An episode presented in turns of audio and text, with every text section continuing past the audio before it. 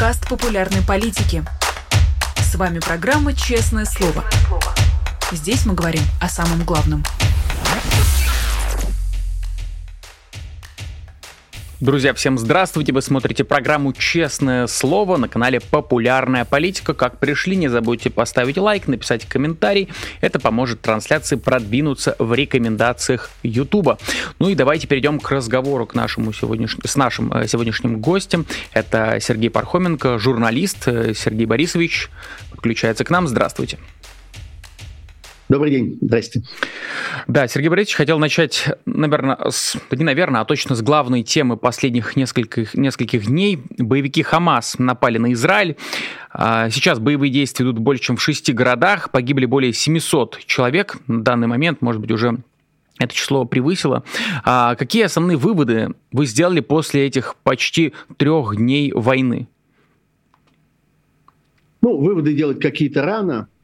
Э, можно делать разные наблюдения, э, и можно вспоминать о каких-то базовых э, вещах, о которых не стоило бы забывать ни в каких других обстоятельствах. И для меня одна из этих базовых вещей заключается в том, что все в мире взаимосвязано.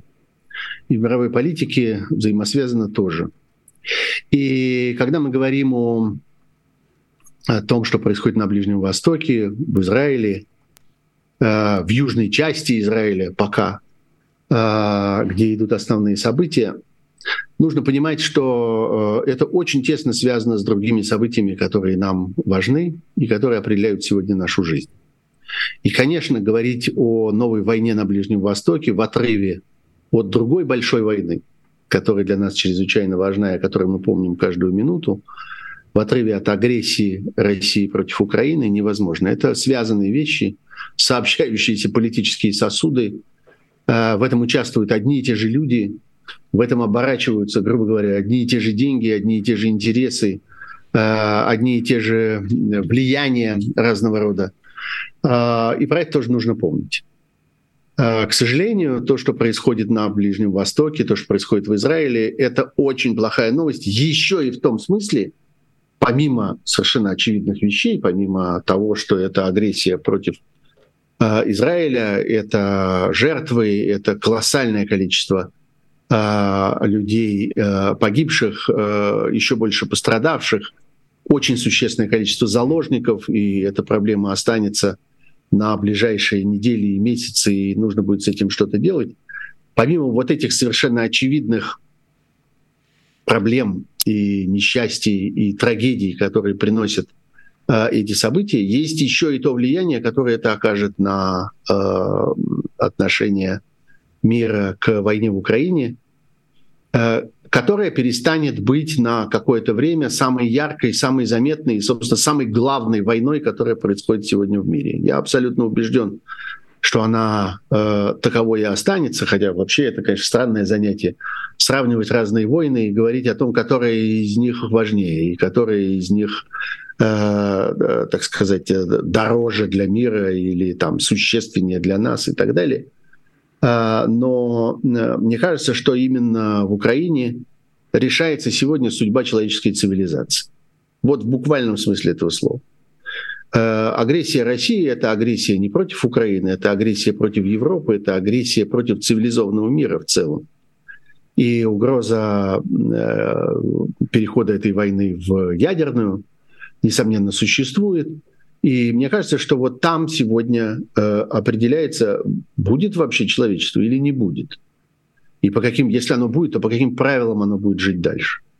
И в этом смысле э, агрессия против Израиля, э, свидетелями которой мы стали в последние дни, она э, является э, частью вот этого громадного глобального театра военных действий.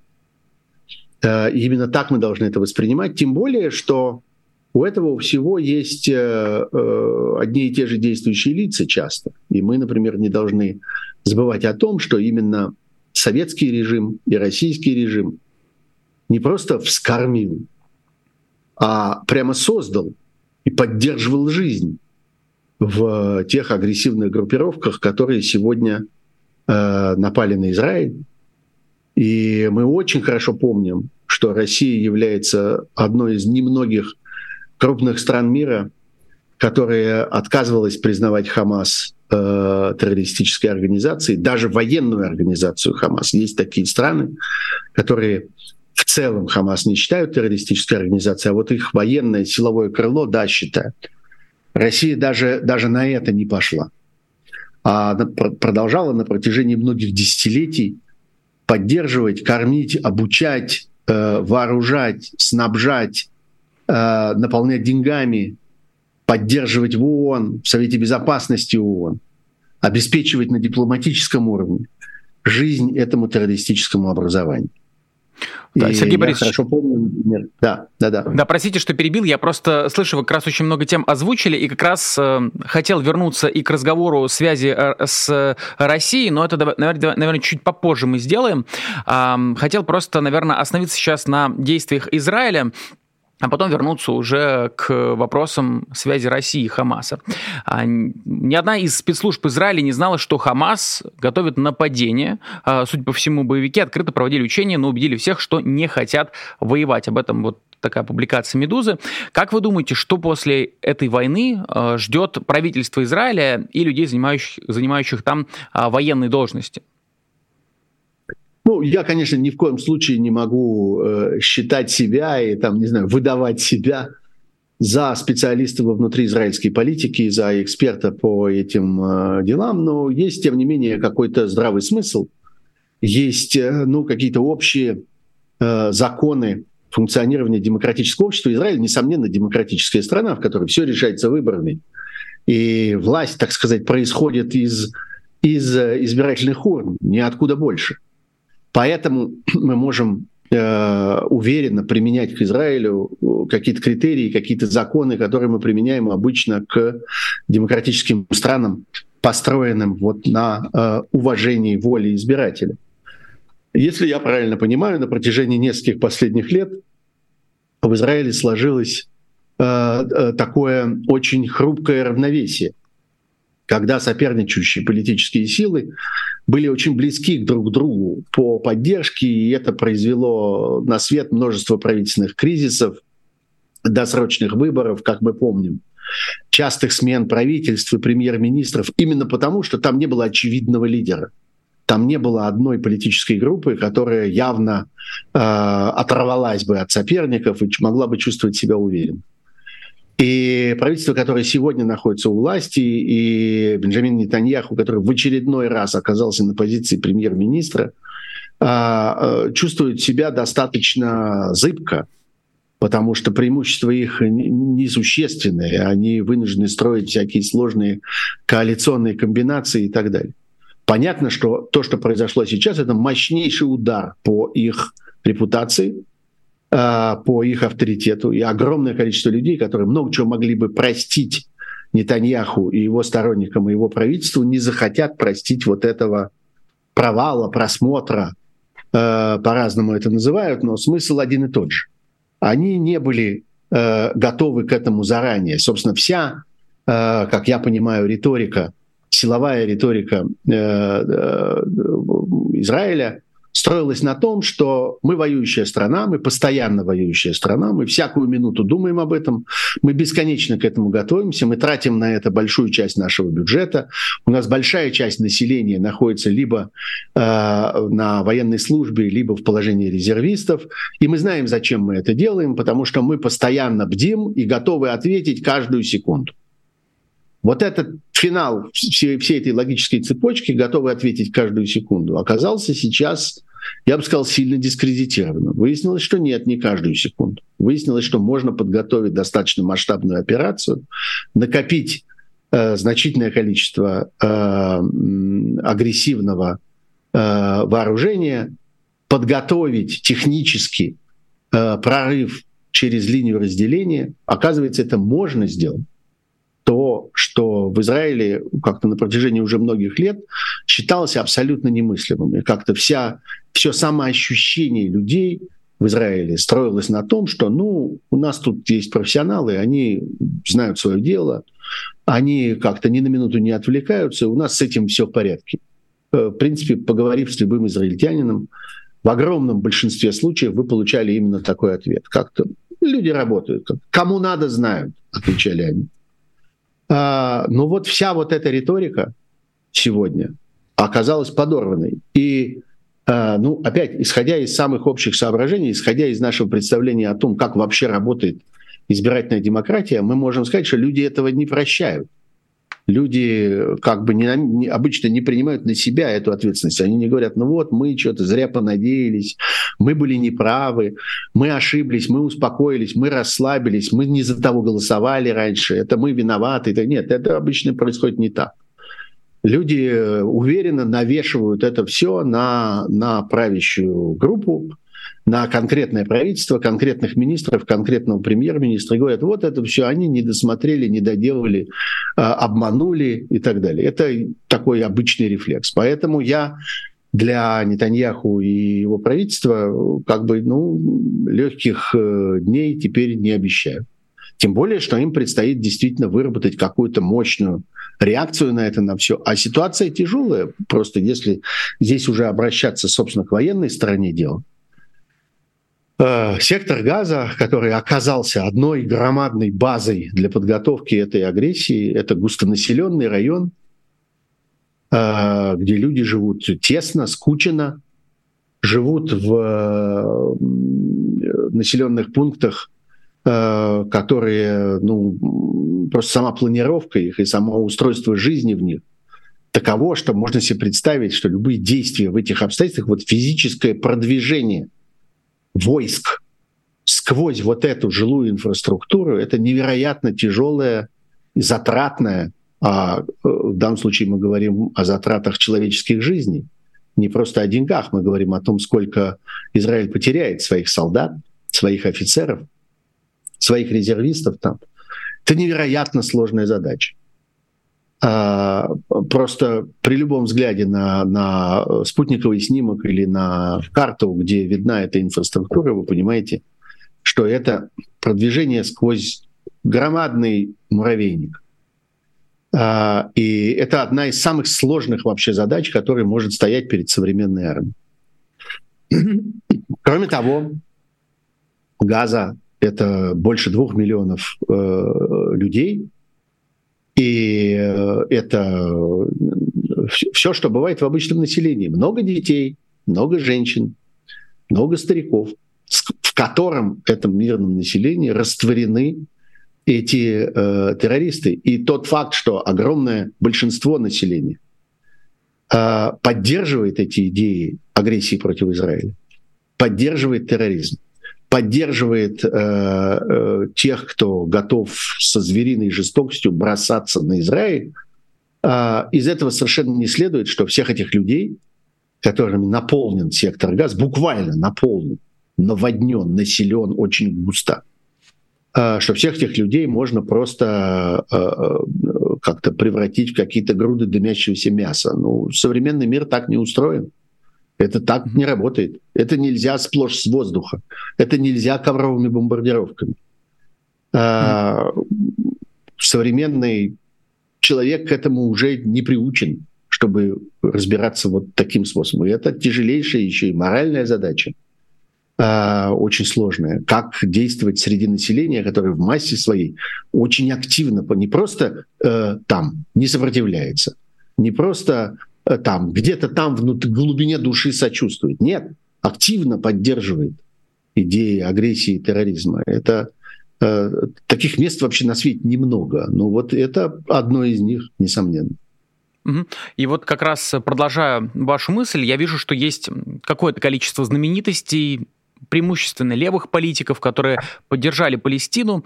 В Европе кто-то вышел на акции с палестинскими флагами. Вот э, как вы воспринимаете такие действия и заявления? И, в принципе, с этой частью э, населения, в том числе европейского, ведь тоже нужно как-то медийно а, работать в том числе. Я э, прежде всего с глубоким, я бы сказал, отвращением отношусь к людям, которые готовы говорить, ну, это все просто и понятно. Ясно же что. Вот когда я слышу фразу, которая начинается с «ясно же что», и за ней следует там история про то, что вот евреи собрались на чужой земле, как-то отторгли, захватили, там водворились, угнездились, как-то. Вот когда я слышу, что это все просто и понятно, я не просто как-то перестаю слышать и понимать этого человека или этих политиков. А я начинаю ясно отдавать себе отчет, что я имею дело с людьми, я бы сказал, нечистоплотными э, в политическом смысле и, э, э, ну, как бы это сказать, непорядочными вот в прямом смысле этого слова. Это очень сложно. Это история, которая продолжается много десятилетий. Это история, в которой все очень запутано. Это история, в которой каждый, э, каждый предыдущий, предыдущее силовое воздействие является ответом на, на, на то, которое было до него. И является подготовкой к последующему. Это, все это состоит из каких-то бесконечных длинных цепочек событий, решений. Э, и э, это требует очень тонкого и такого очень ответственного, очень профессионального подхода. Э, самый большой вред в этой ситуации могут э, нанести люди и политики, и обыватели, и журналисты, например. Э, люди, которым все сразу ясно, и для которых в этой истории все просто. В этой истории ничего не просто и ничего не ясно. За исключением того, что вот с этим мы ничего не можем сделать, что на наших глазах в течение последних нескольких дней произошла беспрецедентная на э, пространстве последних 50 лет агрессия. Вот в прямом смысле. В течение последних 50 лет прецедентов не было. Предыдущий прецедент был 50 лет назад. И э, как-то с этим ничего нельзя сделать, и это никак нельзя оправдать.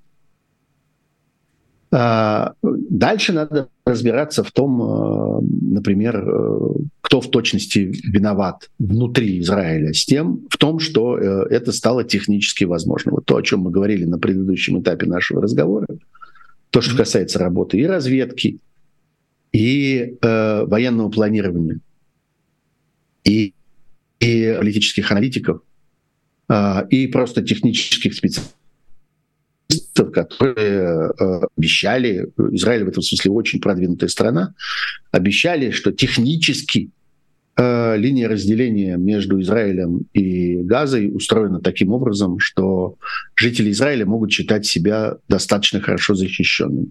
Просто технически. Имею в виду то количество там, я не знаю, камер, э, дронов, разного рода барьеров, э, систем наблюдения, систем реакции на нарушения э, этих барьеров. Э, оказалось, что этого всего недостаточно. Ну вот теперь придется на ходу разбираться с тем, кто в этом, в этом во всем виноват. Что касается европейских настроений, да, существует довольно значительная группа и европейских политиков, и европейских интеллектуалов – и европейских обывателей, э, которым проще не э, э, внедряться, так сказать, в историю этих сложнейших отношений на Востоке, а измерять это все простым способом. Вот есть богатые, богатые всегда виноваты. Им всегда проще. Они всегда могут себе позволить. А, кто в этой ситуации богатый? Ну вот евреи побогаче будут. Значит, они и виноваты. А, они вон, вон какую землю захватили, все цветет. Значит, они и виноваты. А когда они сделали так, что эта земля, которая оказалась в их руках, вдруг оказалась цветущей. Это с чего это так у них получилось? Это так нечаянно, что ли, вышло? Летишь на самолете и видишь. Вот граница. Вот с одной стороны цветет, а с другой стороны не цветет. С одной стороны растрескавшаяся глина, а с другой стороны зеленая трава. Это как? Ну вот работали люди.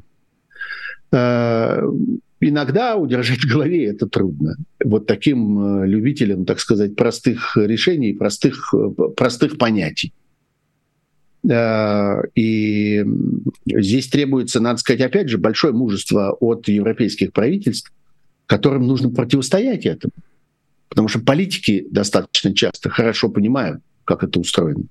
но им трудно противостоять э, популистским настроениям среди своего собственного населения, которое достаточно часто склонно э, вот к каким-то какому-то такому примитивному пониманию пониманию ситуации.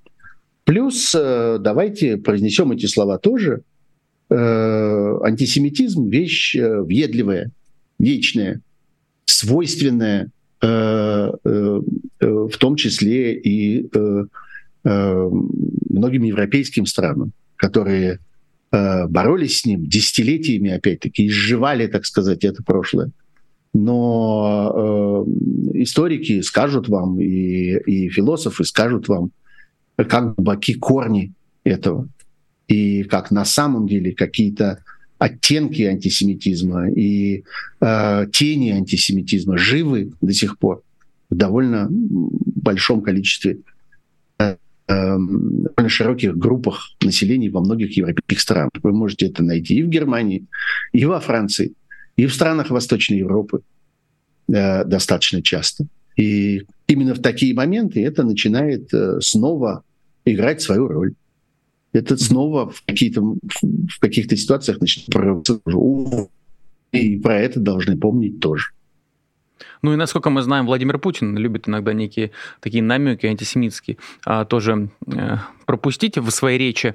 А, между тем, как раз хочу перейти к России. В своем Фейсбуке вы опубликовали пост, в котором как раз напомнили, что в сентябре 2022 года Сергей Лавров, депутаты Госдумы, как раз встречались с лидерами Хамаса, что-то очень активно обсуждали. И вот как вы думаете, вот возвращаясь к уже заявленной теме, насколько Россия была вовлечена в этот конфликт?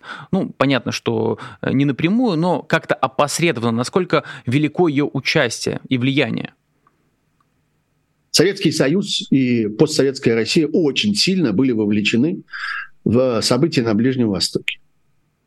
А, ну, был, конечно, какой-то перерыв, когда было, что называется, не до этого это конец 90-х, начало 2000-х годов, но довольно быстро, по мере того, как начали расцветать э, внутри, Пути, внутри путинского режима э, вот эти э, агрессивные э, имперские настроения, э, вот это э, как-то фанаберия осажденной крепости, все против нас, мы вам покажем, э, уважают только тех, кого боятся и так далее. Снова мотивы ближневосточные стали очень близки. Любой специалист вам это скажет.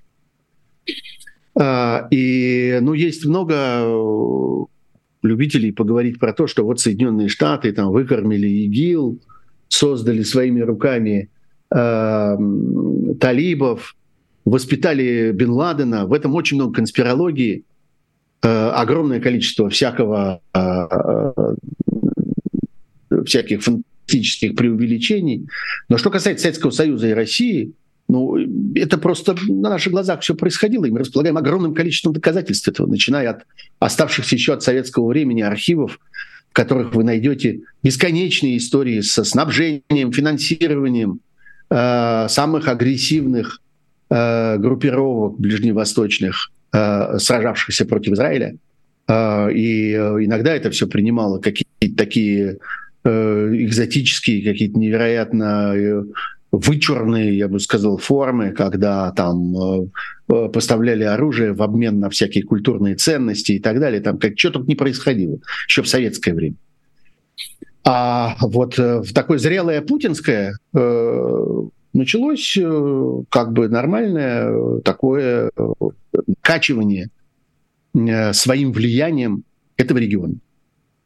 Мы видели э, это и в Сирии, мы видели это и в Ливане, мы видели это и в террористических группировках э, в Палестине. Э, мы понимаем всякие особые отношения, которые возника, возникали у путинской России, там, скажем, с Катаром. Мы хорошо это помним, как разного рода катарские суверенные фонды принимали участие в приватизации каких-то чрезвычайно сладких кусков российской, э, э, российской экономики. Это все неспроста, это все совершенно не случайно, это связанные вещи.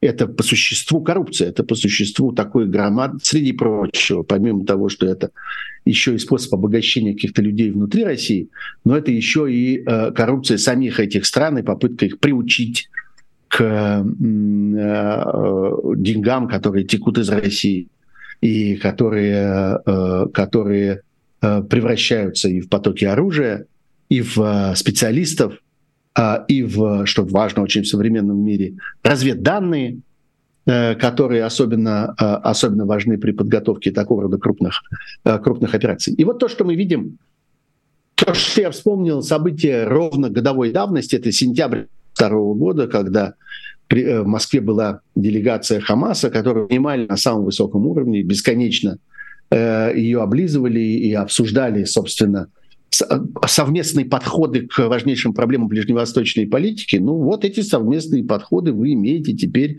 на серебряном блюде, вам их вынесли сегодня в готовом виде. А, я абсолютно убежден, что российское руководство знало об э, агрессивных намерениях Хамаса, что момент выбран не случайно, что открытие этого второго фронта, а именно так я к этому отношусь, к открытию второго фронта, э, первый фронт в Украине, а это второй. И это открытие второго фронта является результатом договоренности и стало возможным благодаря поддержке из Москвы. Ничто не заставит меня убедиться, что это случайные совпадения. Что именно сейчас, когда это до зарезу нужно, Путину, ведущему э, свою агрессию в Украине, именно сейчас это и произошло, для того, чтобы ослабить концентрацию внимания и Европы, и Соединенных Штатов на украинских событиях, чтобы осложнить э, внутренние переговоры во всех европейских странах и в Соединенных Штатах о развитии поддержки Украины. Теперь будет сложнее про это говорить, потому что появился второй фронт, потому что появились другие, э, другие угрозы дополнительные, о которых тоже нужно помнить. И э, ничто меня не заставит э, поверить, что это случайные, э, просто вот э, такие, так повезло, что называется. Так Сергей Борисович... и не воля, как договариваются. Вот я как раз хотел эту мысль продолжить. А, я вижу просто сейчас есть, условно говоря, два мнения в общественном поле. А, вот э, читал недавно пост Ксении Собчак, она пишет, что поддержка Украины отойдет сейчас на второй план из-за того, что американцам крайне важно наладить ситуацию на Ближнем Востоке. Ну, такая уже, значит, геополитическая трактовка, скажем так. Ну и второе мнение, что, наоборот, значит, западные страны, они окончательно сейчас перестанут закрывать глаза на диктаторские режимы, и сейчас вот одним махом э, разберутся э, совсем. Ну, тоже немножко звучит наивно, но тем не менее, вот между этими двумя, может быть, полярными точками зрения, э, зрения, как, где истина, на ваш взгляд? Вы понимаете, это динамическая система, внутри которой есть несколько развивающихся процессов, которые влияют друг на друга. Поэтому это никогда не бывает ни так, ни сяк в чистом виде. Никаких чистых вариантов не бывает. Разумеется, никто не откажется от поддержки Украины. Никто не забудет про Украину, никто не выкинет Украину из головы и не скажет, отвяжитесь от нас сейчас, нам сейчас не до вас. Нет, так не будет. Но э, странно себе представить, что, например, то, вот, что мы обсуждаем так часто и так подробно, э, помощь Соединенных Штатов Украине, э, что это происходит вот каким-то таким как бы механическим способом. Как-то вот Байден захотел, дал – а теперь Байден не захотел, не дал. Ну, это не так работает. Это сложнейшая система постоянных переговоров и взаимодействий, постоянной торговли с разными силами внутри Конгресса, с разными лоббистскими группировками, которые отстаивают э, свои интересы. Э, э с, э, это сложнейшая работа с американским законодательством, Потому что любой шаг, любое слово, любой, любой документ изданный, любой, любым участником этого процесса в любой момент может быть оспорен э, э, теми, кто, у кого какие-то другие интересы в этой ситуации. Это все сложно. Появляется внутри этого еще один сложный фактор. Появляется еще одна система аргументов. Если хотите, еще один набор демагогических приемов, который можно использовать в этой э, сложной борьбе и который обязательно будет использован. Обязательно найдутся люди в Конгрессе, которые будут говорить, сейчас не время, сейчас давайте передадим отсюда туда, оттуда сюда. Это не потому, что реально не время, а потому, что это хороший аргумент для употребления его в дело. И он будет употреблен, будет сложнее, да. Дольше будет, будут дебаты. э, больше нужно будет применить аргументов, больше ну, учесть разных, э, э, разных факторов в этой ситуации. Конечно, в условиях, когда для украинской армии, для украинского руководства дорог каждый час, каждый патрон, каждая ракета, каждая пусковая установка, э, каждый подписанный документ о каждой тысячи долларов, в этой ситуации, конечно, это осложняет дело, несомненно. Э, но понятно, что опять говорить, что а, ну, все ясно, ну, что там, теперь, теперь все, теперь все будет устроено по-другому. Сейчас я вам расскажу, как. Нет, ничего не ясно, и ничего не будет устроено по-другому. Будет устроено еще сложнее, потому что появился этот дополнительный факт. С другой стороны, да, совершенно верно, что вот эти несложные мысли, которые мы здесь с вами обсуждаем, про то, что это не могло произойти без поддержки России, что это не могло э, оказаться э, несогласованным с Россией, они же не только нам с вами приходят здесь в голову. Я думаю, что достаточное количество политиков сегодня, и аналитиков, и э, специалистов в военной разведке, и вообще военных думают об этом, и понимают это, и понимают, что это тоже нужно учитывать, и понимают, что это второй фронт. Это очевидно же не только нам с вами. Поэтому, э, да, это, я надеюсь, что это, с другой стороны, повлияет на э, э, тех людей, которые продолжают Э, придерживаться каких-то осторожных, умеренных взглядов, скажем, в отношении путинского режима. Да, если надо, путинский режим устраивает еще одну войну. И еще устроит 10 войн, если потребуется. И хорошо бы выяснить, где следующая война, которая, где третий фронт, который они собираются открыть.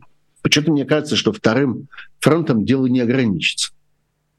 А, а хорошо ли мы знаем, что происходит, на, что происходит в Центральной Азии и что готовится там? А хорошо ли мы понимаем, э, что происходит в странах Магриба, что происходит вокруг э, Ливии, например, сегодня? Мы уверены, что, что и, и там что-нибудь не подзорвут. Могут ведь, на самом деле. Деньги есть по-прежнему. Э, запас денег есть как-то. Население можно не кормить, как выяснилось. Оно не требует этого, оно соглашается жить в проголодь, как-то удовлетворяется тем, что ему платят за Э, купленных на фронт сыновей э, сыновей отцов, вот это с этим не забалуешь. Вот эти деньги платить нужно. А от любой другой социальной программы сегодня в России можно отказаться при желании и направить это на другие, более срочные нужды. И Путина в этом смысле ничто не остановит. Поскольку речь идет о его жизни и смерти, речь идет о том, что последний день войны – это последний день его жизни, э, в этих обстоятельствах, я думаю, фирма не останавливается перед расходом. Э, это важная вещь, что какой-то э, вот это вот мужик, проснись, проснись, э -э. вот это как бы полезный момент, если можно говорить о какой-то пользе, которую мир извлечет из этих чудовищных событий на э, Ближнем Востоке сегодня в Израиле. Это есть. И давайте это тоже иметь в виду. Ну вот и по поводу как раз э, условных выводов, которые можно извлечь. На ваш взгляд, как поменяется позиция Израиля в отношениях с Россией? Все-таки мы знаем, что последний год, условно говоря, Израиль, он занимал относительно нейтральную позицию в отношении санкций, а, которые могут коснуться России. Ну, э, что такое отношение Израиля? Израиль это не, не э, опять же, какой-то единый, монолитный какой-то предмет, правительство, организм, у которого есть какое-то отношение и так далее. Давайте мы с вами посмотрим, э, кто будет управлять Израилем в ближайшее время. Потому что все-таки в последнее время во главе Израиля, во главе правительства Израиля находился человек, для которого отношения с Путиным и поддержка Путина э, были чрезвычайно важны. И э, нет никаких сомнений, что он на этом в свое время играл во время выборов. Это был один из его аргументов. Он появлялся там на каких-то плакатах рядом с Путиным.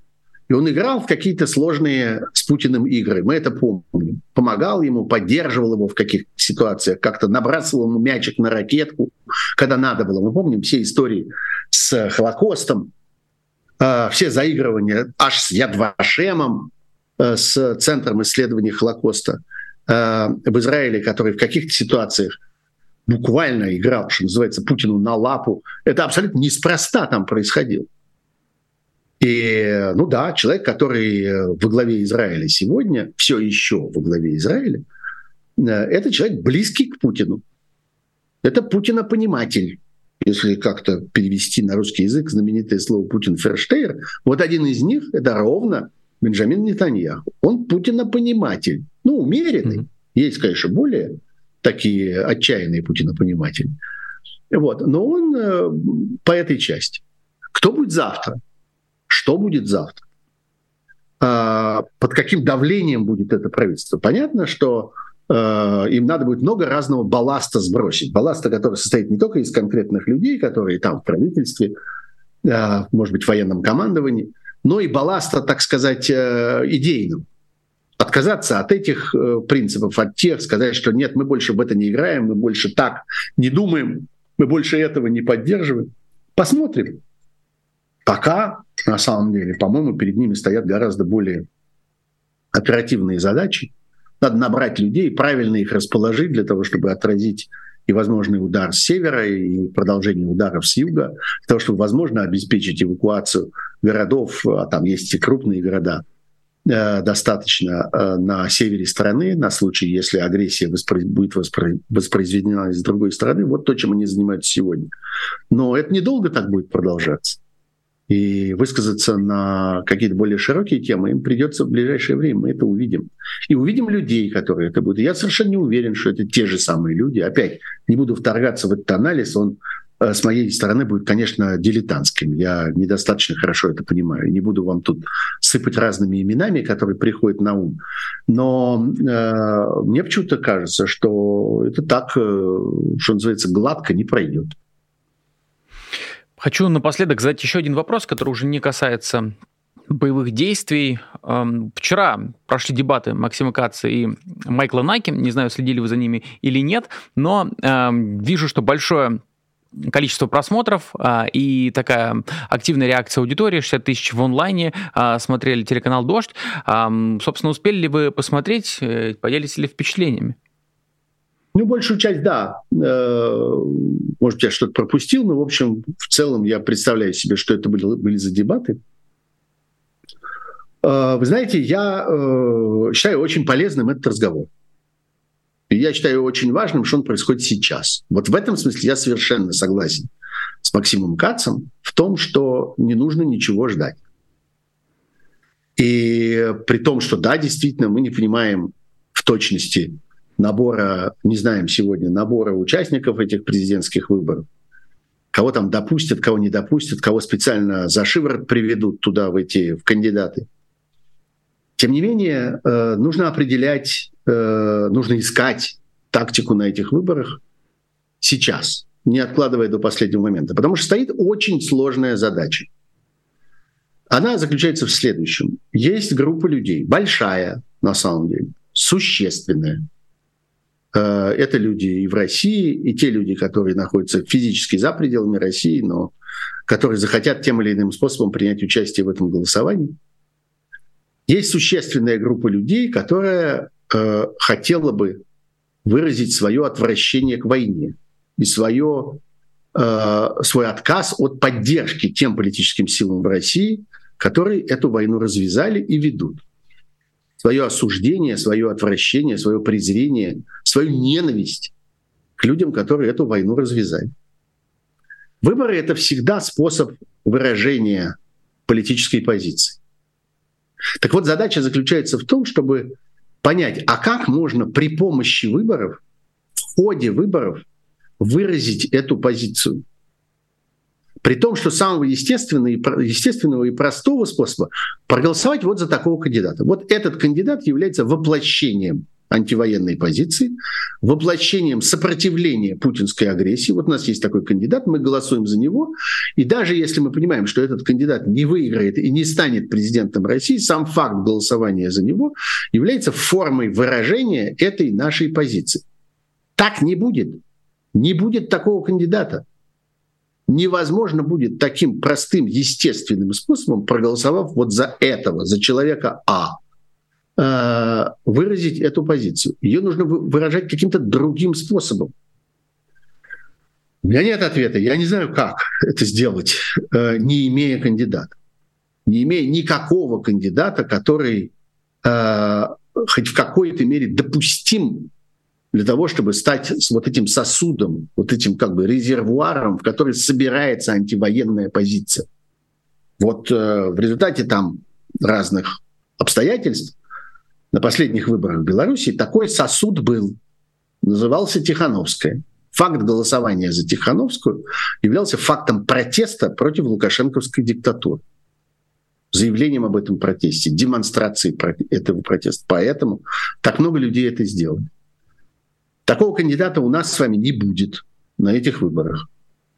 И не дай бог э, как бы позволить себя обаять каким-нибудь из имеющихся кандидатов, потому что это ловушка, потому что в последний момент этот кандидат вылезет с криками э, как-то «возьмем Киев за три дня», и мы все окажемся поддержавшими войну в его лице, в лице этого кандидата. Как это сделать, я не знаю. Но обсуждать это нужно. И обсуждать это нужно сейчас. И в этом смысле Э, настойчивые требования совместного обсуждения, не объединения, не э, союза, коалиции, конфедерации или еще чего-нибудь такого, обсуждения, подробного обсуждения этих, этой тактики. Она действительно остро необходима сегодня.